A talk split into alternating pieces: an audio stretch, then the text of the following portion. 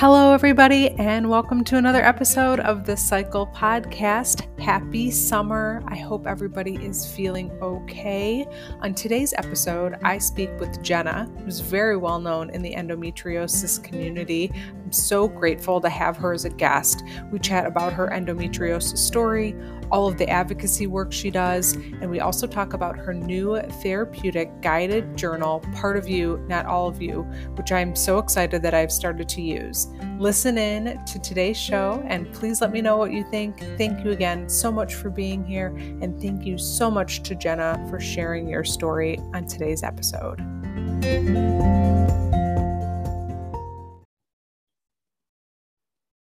Hello, everyone, and welcome to another episode of the Cycle Podcast. I'm actually really excited for today's guest, someone I definitely look up to in the endo community and just chronic illness community, someone who's helped so many people, and just very, very grateful to have her on today. So, on today's show, I have Jenneh. Jenneh, thank you so much for being here. Now, there's a lot of things that I want to say about Jenneh before I even allow her to speak, but she's an endo warrior. She's a chronic illness advocate, also a registered nurse, um, founded a nonprofit, the Endometriosis Coalition, um, or EndoCo, as some of you may know it.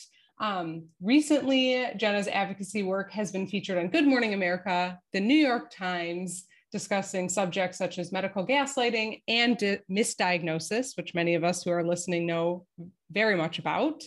Um, and we are going to talk about a lot of things today, but I'm very excited for the people who are listening, you can't see, but for the people who watch the YouTube video, shameless plug, we are going to talk about her book, which I is incredible. We're going to get into that. So, which is called Part of You, Not All of You. And it's currently number one release in endometriosis. So, you know, no big deal. We have like a full celebrity on the show. And then last but definitely not least and there's probably so much more um, this may. So there is a release of a documentary film called below the belt that is coming out and Jenneh is featured as the main narrator of this title. So there is a red carpet premiere coming up on May 24th at the MoMA in New York. And then there will be screenings in Europe and the US coming up, and I believe virtual screenings. So that is the longest introduction I've ever done. Jenneh, thank you for just being here, being willing to speak with us, but for all you've done for so many people. It's really incredible. Thank you for being here. Why don't you just start off by telling us a little bit about yourself? Besides all these sure. amazing things. Um, thank you for that intro. That was quite the intro. Um, so yes, I am originally from New Jersey. I grew up in South Jersey, went to college in Philadelphia. So the East Coast is kind of like my first love and home. Uh, but I made it out to Los Angeles in 2011. So I've been here a little over a decade. Um, I have an incredible husband, a really cute cat, and we just love all things LA and California. I'm sure. So you're saying that you don't miss winter? Not at all. I need to get on this program with yeah, you. I, great program. that that's lovely. And so yeah, you're in LA. You said for over a decade now, so that's really nice. Yeah, um, it's officially home now. I think I could say. But I yeah. feel like I need to give the disclaimer that I'm from the East Coast because like that's just it's still in me, you know. So then when I told you like when we were talking about times, you probably already have it programmed. Sometimes I feel like when I'm talking to people on Pacific time, they're like, oh, like I'll be like, well, you want to meet at three, which is like six o'clock my time. And they're like, oh yeah, I guess I didn't think about that. You know the Eastern time zone probably oh, pretty absolutely. well. Yeah. yeah. Our families just decided not to learn it. So we have to be the ones to make sure that we're all on the same page. So that is so funny. Yeah. I mean, I, I, love the East Coast and the I mean, I love all the coasts. So, um, well, typically on the show we really talk we have i feel like we have so many things to dig into but i really like to just hear about endometriosis the show we, we really cater to people who have endo um, i know you have several chronic illnesses that we're going to talk about but how how did this like journey start for you? What was going on? Obviously, you probably weren't feeling well. So just tell us a little bit of like the beginning and, and how things started off. Sure. So I think my story is just a little different from a lot of endo sufferers in that like I always had very easy, normal periods as a teen, even in early adulthood, completely healthy, normal life. I get some migraines here and there, but that was the only real like health issue that I struggled with. Um, and then one day when I was 26 driving to work, had this intense pain come and the right upper side of my stomach felt like someone was like stabbing me. Mm-hmm. And I will never forget that moment or what that pain felt like. Um, and that was kind of the start to my whole journey with endometriosis. Before that, like I said, I was completely healthy. And then just this intense pain one day that just never went away. Um, so it, it started just really, truly out of the blue. And you're just driving. And and so what did you do after that happened? Were you just like oh maybe it's gas you know like just the things that we do right? Yeah and of course that's what i thought at first but i was on the freeway on my way into a shift at work. So i'm like trying to breathe through it and i'm like okay this isn't getting better. My commute at the time my commute was long so i had a good like 45 minutes to get myself like together yeah but it wasn't yeah. happening and i show up to work and i'm like at my locker trying to get my stuff together still trying to just like push through it. And my boss took one look at me and was like, What are you doing? Like, you are not working like this.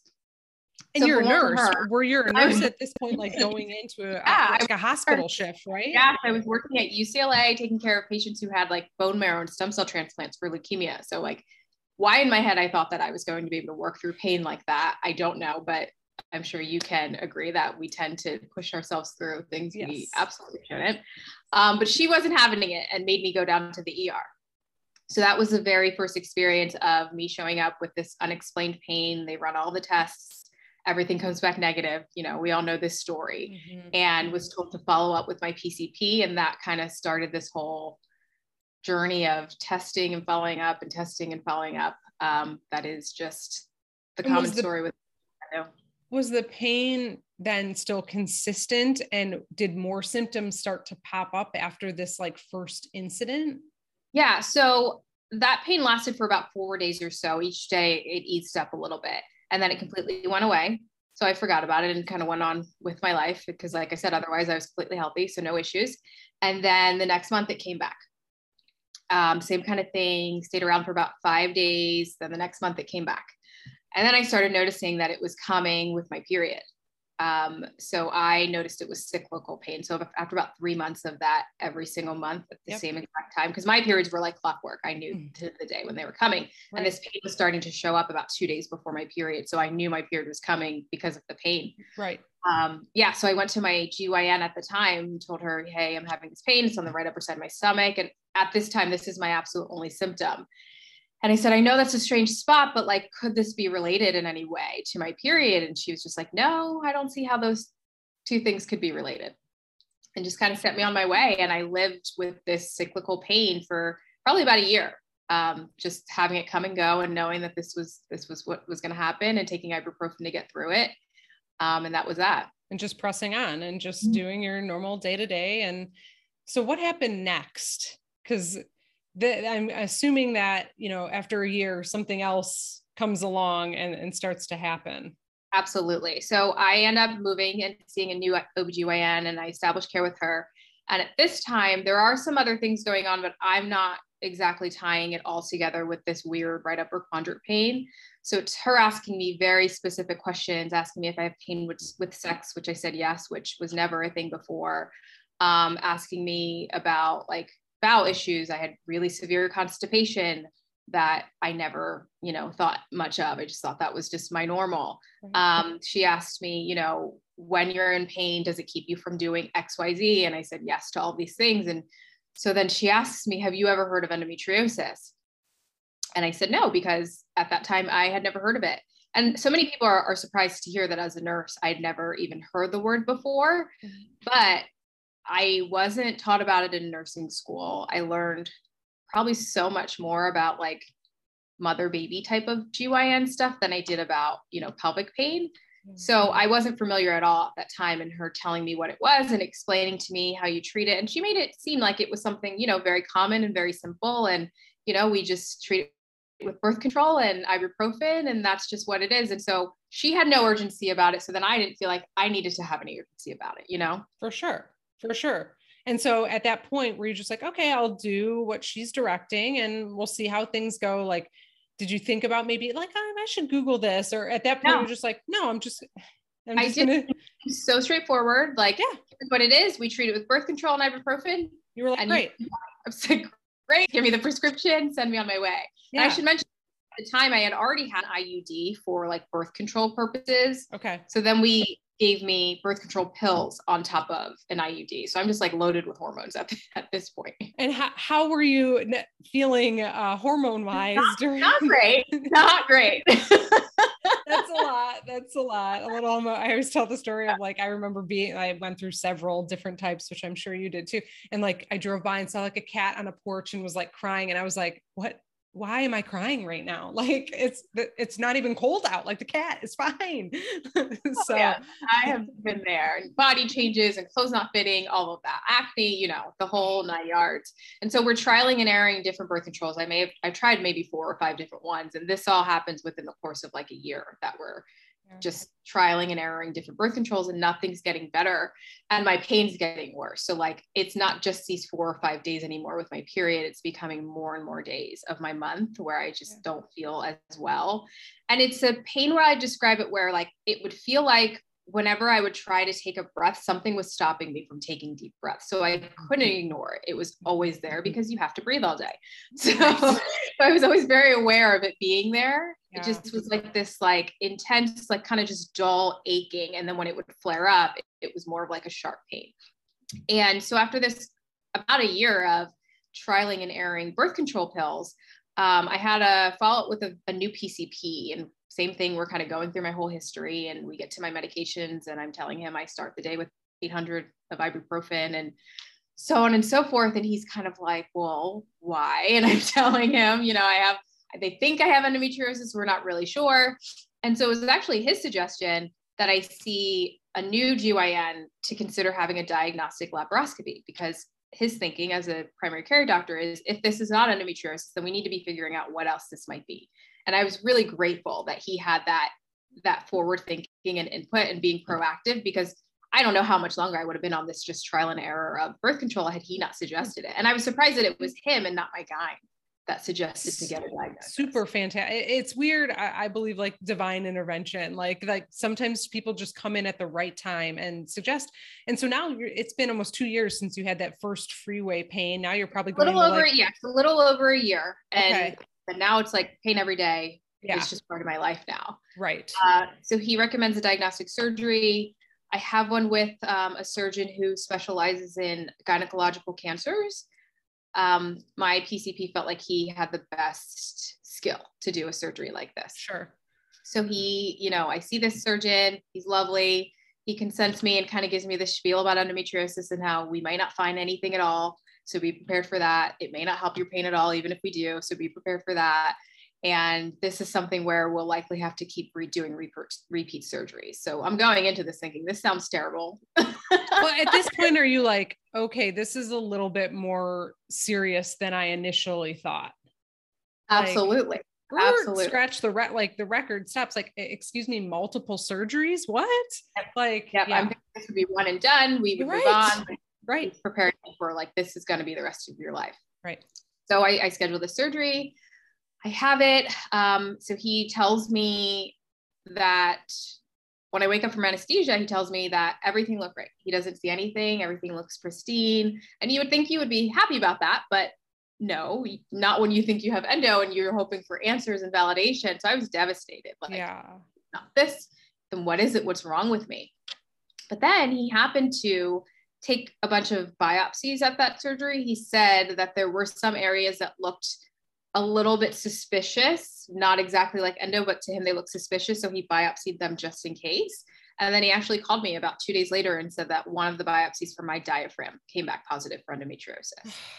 I mean, again, it's not like you want the diagnosis, but that there's so many people who go in for that surgery that are so nervous about exactly what happened to you happening and, and Mhm. someone coming out and saying nothing. And thank goodness he did those biopsies. I'm sure that was a call of relief for you.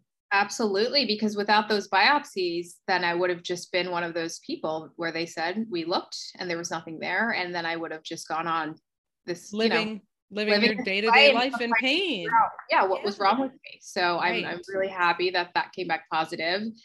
Um, and then from there, um, my GYN decided to put me on Lupron since we had a confirmatory diagnosis, which, as you know, it's like to me the devil of all drugs. You know, I'm a little biased how it made me feel, but um, so for anyone that doesn't know, Lupron is a drug that was originally FDA approved to treat men with prostate cancer, and it suppresses your hormone production and basically puts you into an artificial menopausal state. And the idea is that with less hormone suppression, you won't stimulate the endometriosis, and that should relieve symptoms. Um, it was only FDA approved to be on for about a year. So outside of that one year of treatment, there's not really a consensus on what you're supposed to do for your patient once they max out of their one year. I know some doctors off label will keep patients on it a lot longer, but we don't know the safety profile of doing that. So I would caution anyone whose doctor is suggesting that, that they really do their homework about that piece. Yeah, I think that's out there with my nurse hat on. yeah, I, am so glad that you're a nurse because you explained that so eloquently, much better than I would have. But yeah, I, do your research. Is I, I 100% agree with you about anything that you're ever prescribed. Mm-hmm. Absolutely. So I was supposed to do six months of Lupron. Um, I didn't make it past month three because I felt worse on it than when I wasn't on it. My mood was just horrible, depressed, anxious, angry. And I'm not an angry person at baseline, but like everything irritated me. I was like losing my my temper on people that I never would. And um, on top of that, my pain was worse. So not only did I just feel terrible, but like it wasn't doing the thing it was supposed to do for me, you know? Right, right. So what uh, happened? So you go off of it. Are you still working with this particular doctor or are you thinking maybe yes. you want to explore other options? Yep, still seeing the same GYN. I'm letting him know, hey, this pain's getting worse. I'm not getting any better. I feel terrible. Like, what can we do? so he refers me to a pelvic pain specialist and i see her and she kind of does her pelvic exam which was excruciatingly painful another symptom that i had that i never realized wasn't normal was painful pelvic exams. They were always painful for me and that was just what i knew. Totally thought it was normal. Yeah. Totally thought it was normal. Had no idea. I had no, no idea. idea. You're not supposed to jump off the table and cry after pelvic exams. Yeah. But here we are. So i see her and she kind of says you know if Lupron's not working, I'm not really convinced that this is even endometriosis that we're dealing with, even though we have a biopsy confirming that it is. Um, so a lot of gaslighting, essentially yeah. saying, like, I know your test is saying this, and I know you're saying this, but the treatment that I think should work isn't working. So I'm not, I'm not convinced you actually have this disease. How are you doing mentally at this point? Terrible at this point, I'm not working anymore. I had to take medical leave from work because my symptoms were just so bad that I did not feel competent to like mm. safely lead a team. I was a nurse manager at the time. To lead for a team, sure. patients, it was just not in anybody's best interest for me to be at right. work that. Right. So now you're like, wait, one day I was driving and then I got this pain and now I can't go to work. Like, how is this like happening? Mm-hmm. And no clear answers as to like the why. Like I know I have this diagnosis of endo my diaphragm, but nobody was really making it seem like this was a big enough thing to make me feel as terrible as I was feeling. Correct. Yeah. So what did you do next after you saw this pelvic pain specialist? Yeah. So her idea was more hormones, which I just was not interested in. Um, so then at this point, I'm back to my PCP again. And, you know, I'm having shortness of breath, I'm having chest pain, like everything's just compounding and getting worse. And so then her thought is, well, let's cover all of our bases and check for everything and anything under the sun that could cause chest pain and shortness of breath to make sure, again, that we're not missing anything. Like we know you have this diaphragm endo, but let's just make sure. So then that starts the journey of pulmonologists and interventional radiologists and cardiothoracic surgeons and cardiologists and exercise stress tests and cardiac catheterizations. Like you name it, I had every single test and every single thing was negative, negative, negative, negative. Normal. Yep. Or normal. but I know I I know that I have this endo diagnosis and I'm thinking sure. like, how could it be anything but this? Like it has to be this. But I think so badly everyone wanted it to be something else. Else. Of course. Yeah. You and you knew like your intuition knew, but you were like, okay, like I trust I trust all of these people I'm working with. Like yeah exactly and i and i was at a great healthcare system and i do yeah. really see how thorough they were because i know for some people they don't even get believed enough for someone to even refer them to specialists to do a workup so i really am happy that we crossed off like everything you possibly could and we're just left with one thing that it could be and it was this endo on my diaphragm because it wasn't removed it was just biopsied. So I knew it was still there. There. Yeah. At this point, had you started to dig into like some research or anything to understand, like, oh my goodness, this is all connected?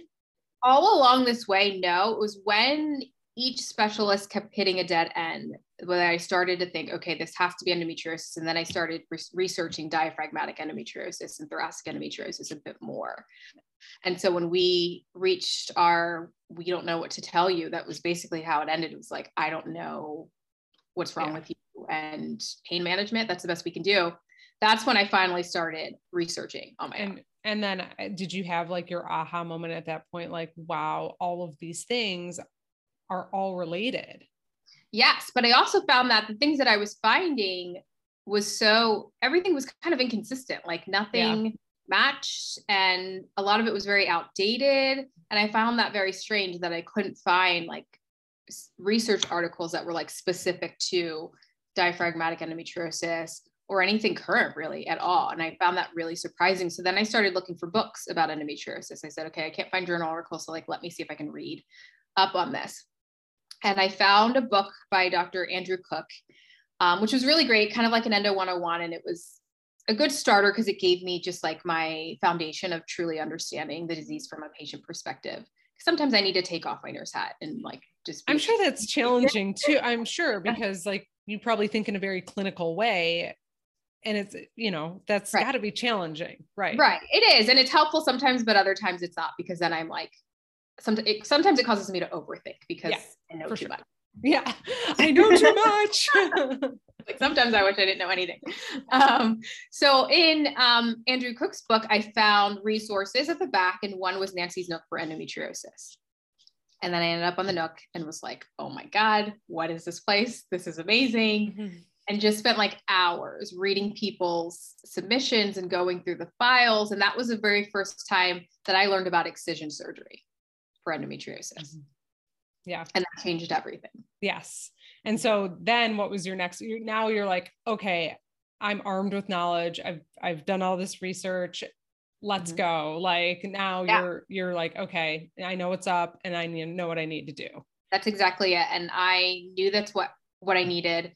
I spoke to a lot of other women who had very similar symptoms to me from a thoracic perspective because that was hard to find people that were having like the shortness of breath and the right upper quadrant pain and shoulder blade pain. It was like mm-hmm. this strange constellation that not many people have. And so I finally found a pretty large group of, of other people who were having these same symptoms. And I noticed that they were all going to the same center for surgery, Center for Endometriosis Care in Atlanta. And I'm like, why is everybody going to Atlanta? Like, what is it about this place? Right. So then I research about them and find that they're a specialty center and this is the first time i'm learning that that even exists. Like i had no idea that that endometriosis was a specialization because you know it doesn't have its own designated specialty but there are people who specialize in it. For sure. Especially if you don't have somewhere locally or like in your state that you would have the awareness right? Like exactly. why would you Absolutely. know that? Right. You just assume that if you're seeing a good gyn that's that's good enough right? For sure. For sure. So i researched the center for endometriosis care I email them in the middle of the night on a Saturday. I'm like desperate. Yeah, I'm like, here's what's going on. These are all the tests I have. Can you help me? And Dr. Sinervo, and I will never forget this, he replied to me a couple hours later and was like, I've seen patients like you so many times. I think we can help you. And I just remember feeling so relieved just from that email interaction. Yes, I I'm sure. And so then I'm assuming you went there and had surgery. Yeah. So I went there for my initial exam because I really felt like I don't want to do this again and I don't want to get this wrong. So I need to really make sure this is where where I should be going. And right. even though they do offer a free like records review and call you and go over a consult, I just felt like I needed to be in front of them to like one, see me and how bad I was. For sure. Um, and two, to just like make sure we were making the right decision. Yeah. And I had my exam there and they had like no doubt that I had, you know, diaphragm involvement and likely a bunch of other places based on symptoms that I shared. Yeah. And then during that exam, it was the first time anybody ever mentioned pelvic floor dysfunction to me.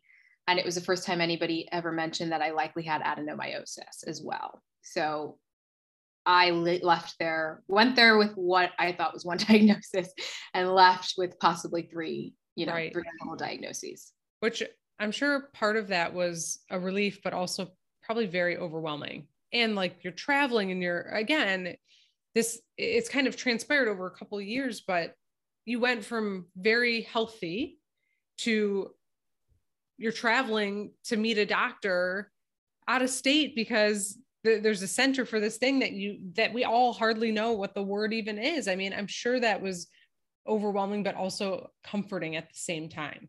Yeah, definitely. I left there and my husband now, but boyfriend at the time, we just both felt like this just feels right. Like Yeah. the energy of the space, just how confident they felt about what they were doing. It mm-hmm. for the first time didn't feel like I was having to convince anyone that I thought that this was, was going on. They just knew and they felt so confident in that. And that made me feel so confident in them. So after that, it was just a countdown to like getting this surgery done because they had to coordinate with the multiple multidisciplinary team because since they thought I had diaphragmatic disease, we had to have a thoracic surgeon on board. And then a general surgeon on standby because my bowel symptoms I was explaining made him think that I could have pretty severe bowel disease.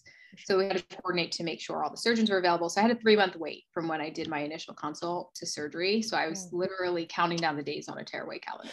I'm sure. Yeah, because you probably were feeling awful and it was getting progressively worse and you're just like let's get this done. Yeah, my days were spent in bed all day long.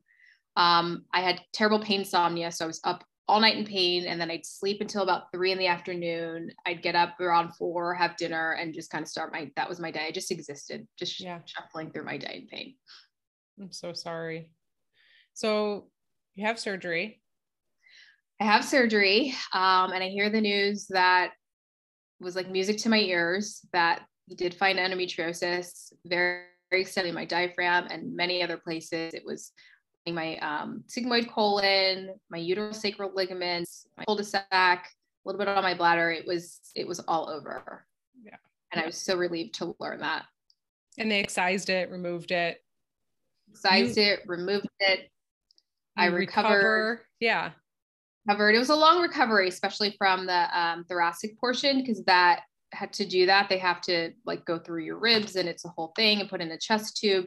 So that is a very, it's a high risk and very complicated procedure. And I don't think that many people think about that or realize that when we're going in for these surgeries, that these surgeries are, are high risk surgeries. These endo lesions are near like major blood vessels and organs. So like, it's not just a small thing you know it's it's a big deal going into these surgeries so recovery was a big deal as well I mean, I hear doctors tell people all the time, oh, two weeks, you'll feel better. And I look and said, you know, I had a bowel uh, obstruction from endo. And so I had part of my bowel removed and Yeah. I didn't feel well for eight months. Like I, I wasn't fully recovered. And not that I want to scare anyone, but to your point of these are major serious surgeries and they have, depending on what's found and where they work and how long the surgery is, they can have a long recovery time. Now, I wasn't off work for eight months, but I was, I didn't feel like myself for a long time after that surgery. I'm sure you felt the same way, especially because with a chest tube and they have to, you know, cut into the side of your like front and mm-hmm. side of your body, right? So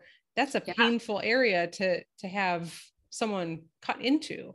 Yes and then what i didn't expect was afterwards like you know once all the endo was removed so many of my muscles were just so dysfunctional because they were carrying a burden they were never supposed to carry by trying to overcompensate for all the areas that were weak in my body so i had this weird way that i would sit in pain so like my whole spine was out of alignment my shoulder slumped forward um, my hips were out of alignment everything was just a mess Yeah.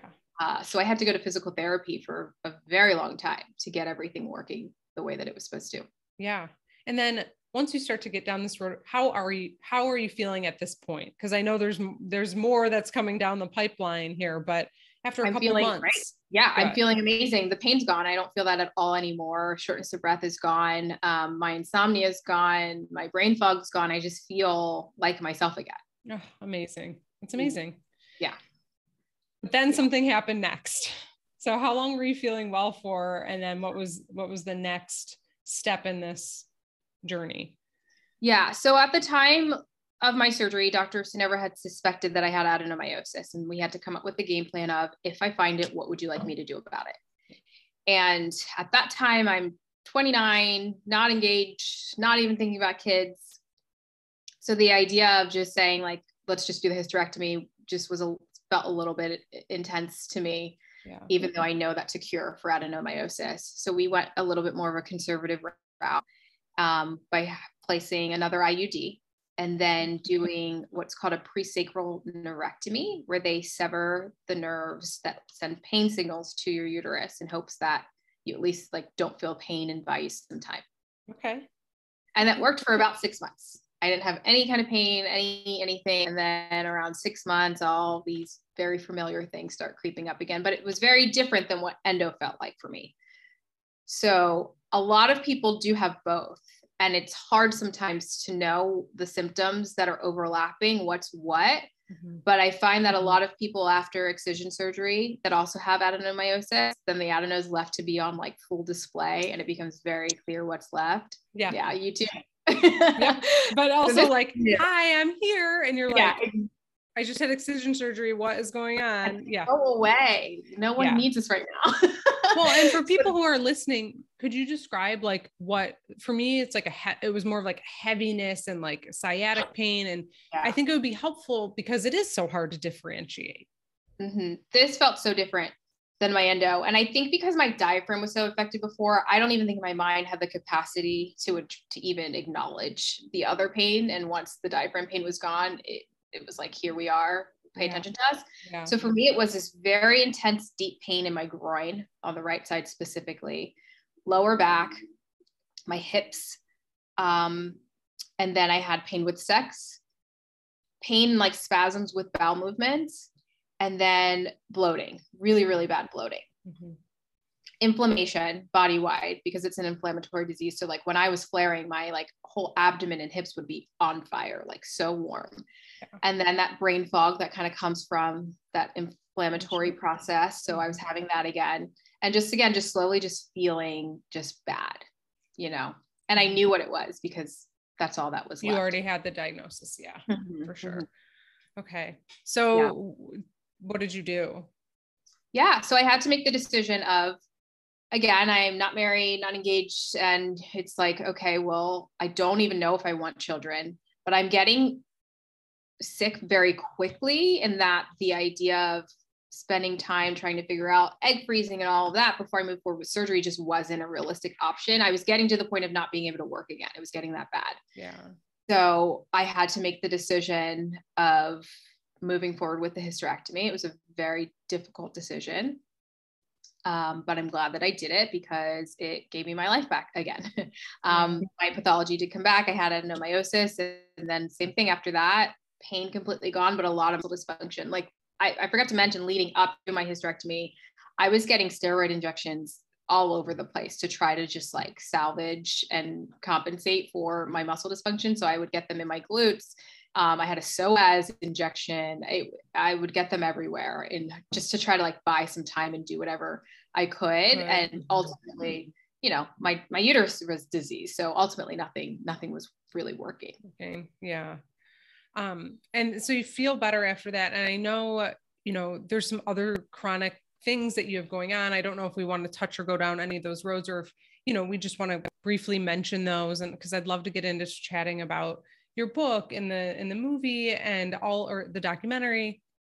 But so you feel better endo wise but some other things start to creep up in this time or was it a couple years? Yeah it was kind of in this time. I would say the main one we'll just stick to the ones related to the endo and adeno was mm-hmm. sibo which is small intestine bacterial overgrowth. Mm-hmm. um, that started a little bit after my excision but again same thing. The symptoms of it look like can look like adeno. So we did, I didn't really know what was what. So it was intense bloating. I would have like really bad constipation, just um, trouble with food. I would get really full really quickly because of the bloating. Yeah. And then once I had all these surgeries and got rid of everything, and the bloating kept coming back randomly. It wasn't, it didn't have any like cycle to it, it would just be random. I'd wake up with a flat stomach and then the next minute it was full like of air so yeah. distended and hard and painful and like this cramping type of pain in my stomach and ultimately I, I was ended up being diagnosed with small intestine bacterial overgrowth which happens to be very common in people with endometriosis uh, my yeah. GI explained it as it was likely due to like adhesions and slow motility from having endo and surgeries and all these things. So that was kind of a battle for like a good year of trying to find a doctor that understood it because it's another one of those things that's not really understood very well. Right. Um, and getting on the right treatment protocol, the right diet, and I can finally say that I have that under control. Good. And so, how like, are you feeling? How are you feeling good. today? Like today, we're recording this podcast. Today, I feel good. Today is a great day. Good. Um, I I ended up being diagnosed with some autoimmune issues with lupus last May. And I do know that we are seeing studies that show that there is a correlation between autoimmune diseases and people with mm-hmm. endometriosis. So I know I'm not the only one who ends up with something else down the line. And that was a little bit of a blow because I thought I was done with all this. I'm so um, sorry. But I can't say I'm surprised. I know I'm not, like I said, I know I'm not the only one between like fibromyalgia and MCAS and POTS and, you yes. know, Ehlers-Danlos. There's so many overlapping things that so many of us have and whether it's because of endo or we're just more prone from what our body's gone through nobody knows yet because we don't have enough research funding. I'll talk about that another time. That could be a whole separate show. But yeah, yeah, i agree. I have hashimoto so okay. and i was diagnosed with that after my endo diagnosis. So also don't know. Chicken or the egg. I, I think a lot of it ha- again i'm not a medical professional but i think just the inflammation causes other things and our immune systems are like whoa what's going on here? And so yeah. Well i'm glad that you're you're feeling well today and i appreciate you sharing all of that with everyone and all of the listeners. I want to get into chatting about part of you not all of you because you have been through a lot um, and we haven't even talked about all of your surgeries but go follow Jenneh and we'll get to how you can follow her so you can hear everything that she's really been through but i love this. So tell me a little bit about like how you came up with this. So her book, it, it's there's a lot of inspiring messages, but it also gives you space and time to journal. And there's a couple pages I want to call out, but I want to hear, you know, this for me, it was like it resonated with me. And I also felt like emotional going through it just because I'm like, these are some things that I need to to deal with because I haven't. So there, there, that's how I felt when I saw it. Like this is going to be so healing for so many people to just write out a lot of the things that we've all been through with having either chronic any type of chronic illness but specifically endometriosis. So how did this come to how did this come to light? Yeah. First of all thank you for the kind words about the bucket like makes my heart so happy that it took you there. Um, it did. I mean i haven't written anything but i was reading through it and i was like oh this is going to take me there. Like i can tell. I'm going there. Yeah. So journaling for me has always been like a staple. Um, just to help me process thoughts and emotions, feelings, good, bad, all of it. And I journaled a ton through all of my journeys with all these different diagnoses and health issues. And actually, in the beginning of COVID, I was bored like everybody else was. And um, my main journal that I've kept since my my very first like endo experience, and it goes through like the years all the way up until today. I decided to just read through it, and I was so amazed by just the things that I went through and how I processed and like my resiliency through it and how much I'd grown and the things that I still needed to work on. Mm-hmm. And I realized like I had so many different journals and a bunch of guided ones, like one for faith. I'm a Christian. So I had this like devotional type journal I'd use for that. And then I had this one for self care that would prompt me for that. I was like, why don't we have anything like specific for people with chronic illnesses to help like really address some of these layers of things. Because journaling can be i think a bit overwhelming to just like write about whatever. I think sometimes it's nice to have some direction yeah. Yeah a little bit of a, a direction. So i started looking to see if anything like that existed and it didn't. Everything i was finding was like symptom tracking medication management which is great. We need yeah. that. But i couldn't find anything about the psychosocial psychological aspects of life with chronic illness. Yeah and then I also, you know, I share so much of my journey and I do believe that storytelling is a really important part of healing and and journeying with people through really difficult things. But I didn't feel like the world needed another memoir. Um, so I didn't want to go in that direction either. I knew I wanted to write a book. Um, the pandemic kind of sparked this creative bug in me to want to to want to like just do it. I had the time, let's just do it and so I was like, you know what? I'm gonna I'm gonna write a journal. Like I feel like we need one. There isn't one, so I'm gonna do this. But I don't want it to just be pages of a thousand questions that you feel bad about yourself for not finishing because that, that I only laugh because I'm very guilty of that. yeah. So I really wanted to put it into a format that didn't feel too intimidating or mm-hmm. overwhelming and kind of gave you the space to decide how you wanted to interact with it, where it was digging deep or just like get an inspiring word or just an affirmation for the day, just whatever you were feeling that day. I wanted to to let you decide how you yeah. wanted to use the book. Yeah, I I really I really enjoyed it. There's a lot of like great just quotes, but also story like stories, but like one or two pages from Jenneh about your experience, which I enjoyed, and just like how you have gone through the past several years and what you're dealing with. And I just I felt like for me as an endo patient, it was just so relatable. I mean, I think the one thing that I've noticed in interviewing hundreds of people for this podcast about their endo story is people with endo are the strongest, like hardest working. Like I really resonate when you were like, I'm a list maker. I check off the list. I work the hardest. I I would work through this pain and do that and and all like I'm just so busy and I would just push through the pain and a lot of people I talk to on this show are similar in that way where I think where this journal will really help people who are listening um, is we all need to slow down and take better care of ourselves too. And I think going through the pandemic, that's been a huge lesson for me personally. I had no idea how fast I was moving. And my goodness, of course, I'm still in pain all the time because I was literally like on a plane every day or running here, running there, or stressed about work. And I never took any time for myself. I was always doing things for everybody else and never thought about myself. And I did resonate because you mentioned that in here too. Mm-hmm. So, how do you feel like you've you've changed and like through this process and journaling slowing down and like having different shifting your perspective. And i know you mentioned like gratitude. Every morning i write down three things i'm grateful for even if i'm having a rough day. And it could be i'm so grateful of a washing machine because then i can you imagine if i had to wash all my clothes by hand? Like i know that seems silly but on the days when you don't feel good there's no way you would be able to do that. So mm-hmm. I, i'd love to hear like what your your lessons really have been and maybe even from putting this together. Like yeah. I need to slow down.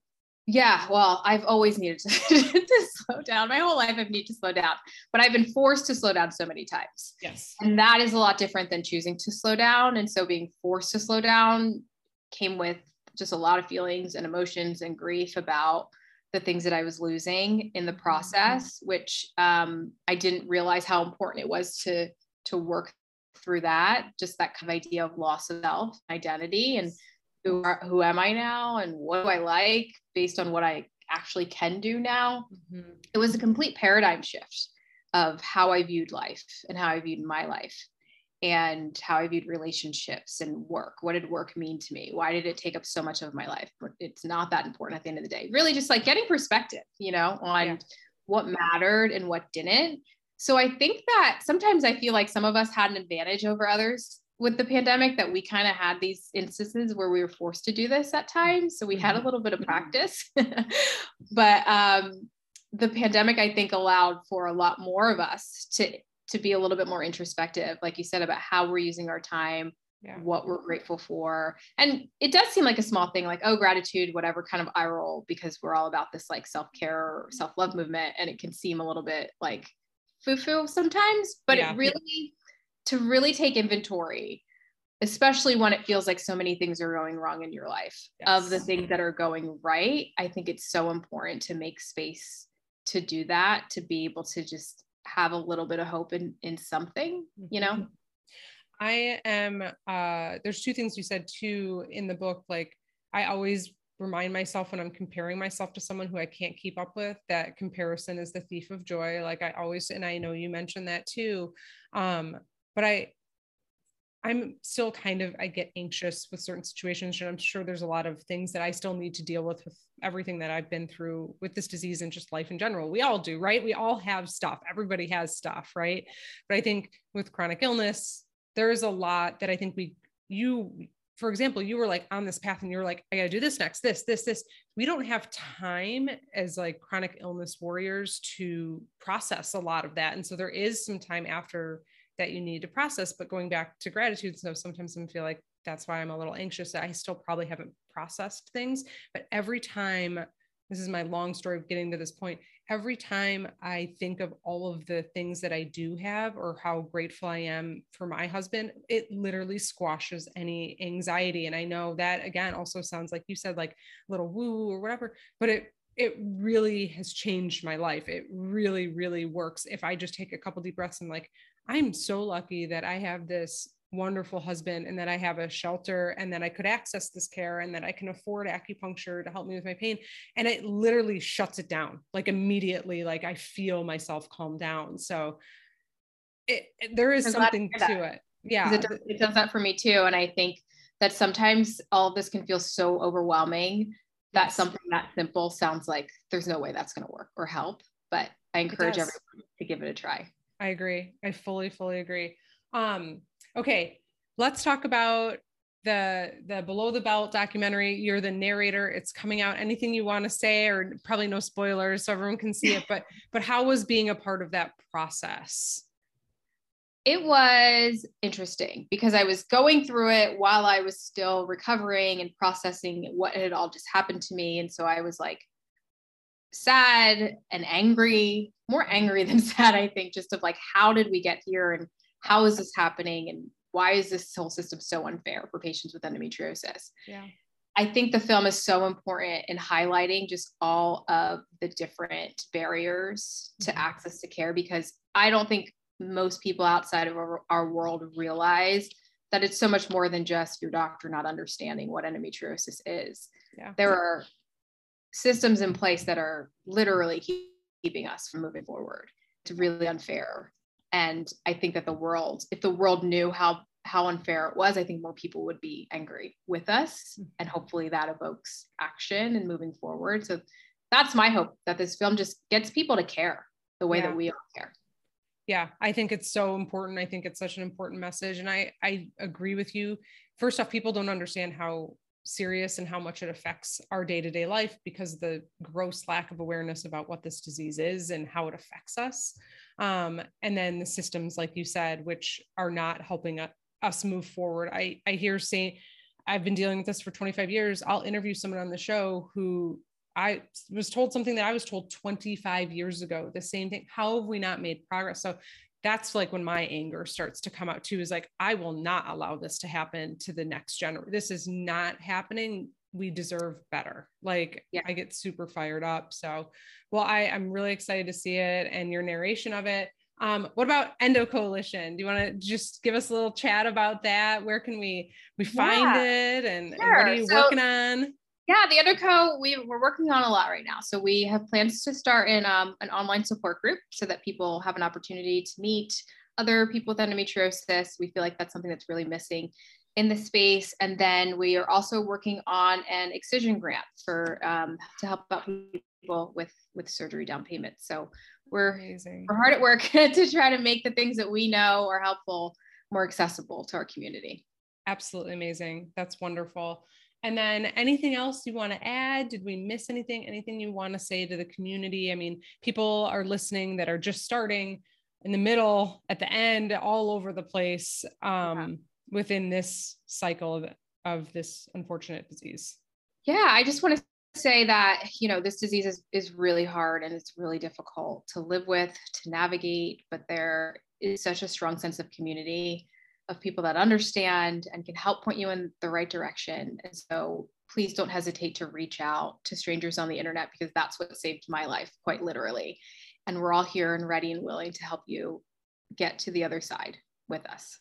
Absolutely. Thank you so much for saying that. And where can people find you if they want to uh, plug plug the social medias? Tell us all, all the places. Where can we find you? Yeah, you can find me on Instagram. That's my main area of you know engaging with the community at life above underscore illness. And then for updates about what I have going on, you can go to my website at jennehrishe.com. And then all things the Endometriosis Coalition can be found on our, our website, www.theendo.co and I will link everything in the show notes, including your book. What is the official release date? I I'm very VIP for all the listeners. I have an advanced copy, so don't be jealous. So when June, when can we buy this? June 7th. It's available for pre-order right now, which okay. pre-orders are very important. So, you know, those are very helpful for me. But uh, June 7th, it will be available everywhere books are sold. Awesome. Sounds great. So it's part of you, not all of you, which the subject line speaks to my heart. It's a good reminder to subject line title, but it's a good reminder to all of us of it's just a part of us. It's not all of us. So Jenneh, thank you so much for sharing everything and being here. And honestly, all you do for the community, you make a huge impact. And I know it's so greatly appreciated. Thank you. It was so great to chat with you. Thanks for having me. Thank you so much for listening to this episode. I really appreciate your support, listening in, and all of your positive feedback. It means so much to me. If you'd like to leave a review, I'd really appreciate it. If you could do that on Apple Podcasts, that helps us get more guests, helps us get higher search ranking, and I just really appreciate all of that good feedback because it helps people discover the Cycle podcast. Also, if you want to keep the conversation going, please join the Facebook group. There is the link in the show notes, and it's just a group, a, very small group of people who listen to the podcast and guests who have been on the podcast if you want to further the conversation. And lastly, this podcast is not a replacement for medical advice or treatment, so always have to put that disclaimer in there. Please always, always talk to your doctor. And thank you so much for listening, supporting the cycle. It means everything to me. And I just hope that this is helping you and you're feeling okay today. Thank you again.